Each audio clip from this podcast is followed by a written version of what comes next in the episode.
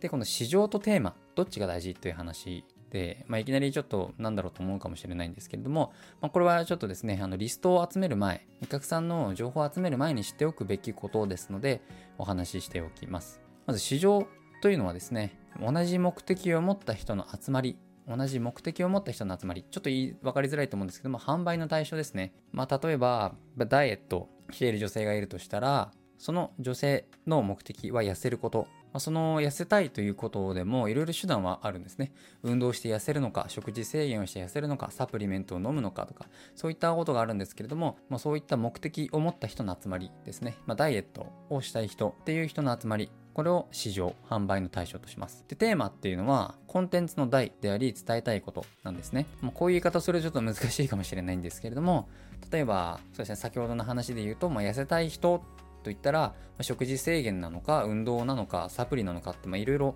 あるわけですよ。痩せるためのテーマというか、題としても。ですので、痩せたいという目的に対して、その手段っていろいろあると思うんですよ。それの手段をテーマと言ってますね、ここでは。まあ、どのような人たちを市場とするか、これが最重要。これは本当に重要になります。なぜかというと、世の中何万人何億人っていう人口がいるんですけれども、100人しかそれに興味ない市場と、1億人いる市場だったら、どっちの方が需要がありますかっていう話なんですね。まあ、これはもう聞くまでもなく1億人、それに興味ある人がいた方がビジネスとして成り立つじゃないですか。まあ、そういったことですね。なので、まあ、絞ることはいいんですけれども、絞りすぎて全然人がいないというところも結構あるんですよ。ニッチを攻めてサブニッチって言うんですけど、まあ今そういうことになりすぎて、全然、ニッチはニッチなんだけど全然人がいないとか、そういうことがあるので、まずどんな人たちを市場とするか、どんな目的を持った人たちを相手、販売の対象とするか、これが重要になってきます。そしてその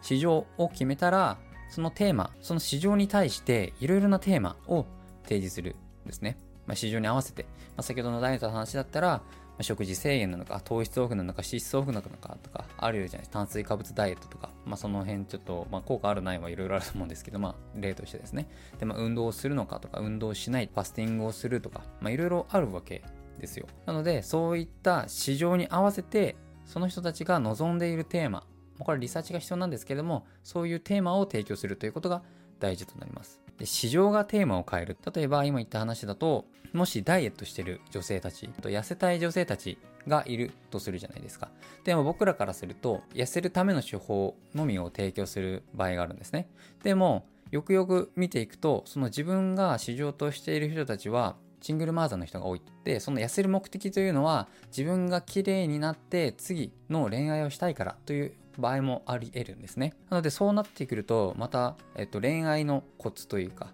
そういうアドバイス、アドバイスとか、まあ、綺麗に見せるコツとか、異性を落とすコツとか、まあ、そういったことも、まあ、興味ある範疇になってくるわけなんですね。ですので、まあ、その市場がテーマを変えるということ、こういうことなんですよ。自分が見ていたところ、まあ、実は、まあ、男性だったらかっこよくなりたいっていう風に通ってたと思ったら実はまゴルフをのスコアをもっと伸ばしたかったとかだったら、まあ、ゴルフの話にも切り替えれますし、まあ、それはですね、こういったこともあり得ますので、まあ、その、一つの市場に絞ったから一つのテーマということではなく、実はそのユーザーの方とかにですね、深掘りをしていくと違う切り口もあったりするので、これがまた面白いことではあるんですけれども、まあ、これを知ってると知ってないとでは、かなりのコンテンツというか、そういう量が変わってくるので、もうこういうことがある、あるよというか、珍しいことではないので、まあ、よくよく分析していくと、その市場が実はこういうテーマも好きだということが分かってきますので、これはしておいてください。で、例えば、まあ、先ほどの話なんですけれども、テーマは市場によって変わるということで、まあ、離婚を乗り切るテーマだとしたら、まあ、男性か女性か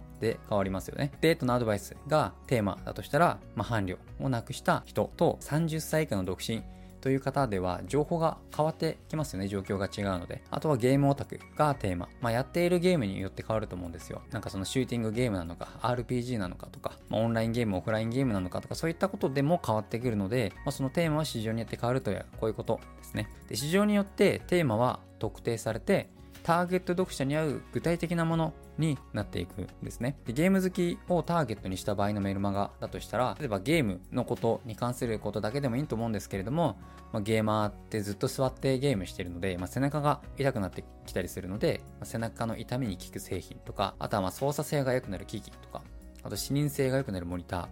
あとゲームでオンラインで出会った人とデートする方法とか、まあ、こういったいろんな切り口にけるわけなんですよ。なのでテーマだけではなく市場に的を絞るということが必要になってきます。テーマは後からいくらでも広げようがあるんですね。なので市場、この市場ですね。どれだけのボリュームの人がいるのか、そういったところに的を絞ることが必要となってきます。読者固有のニーズに合うコンテンツを提供ということで、例えば、働く母親、お母さんは子供、おむつですね、紙おむつお金かかるので、おむつを1日でも早く外す方法とか、まあ、子供の肌荒れがひどいとかだったら、まあ、自然なな洗剤、オーガニック洗剤を知りたがってるかもしれないですけれども、実はそういった反面、起業の仕方とか、ま、ダイエットのやり方についても知りたいと思ってるかもしれないですね。なので市場はテーマより大事なんですね。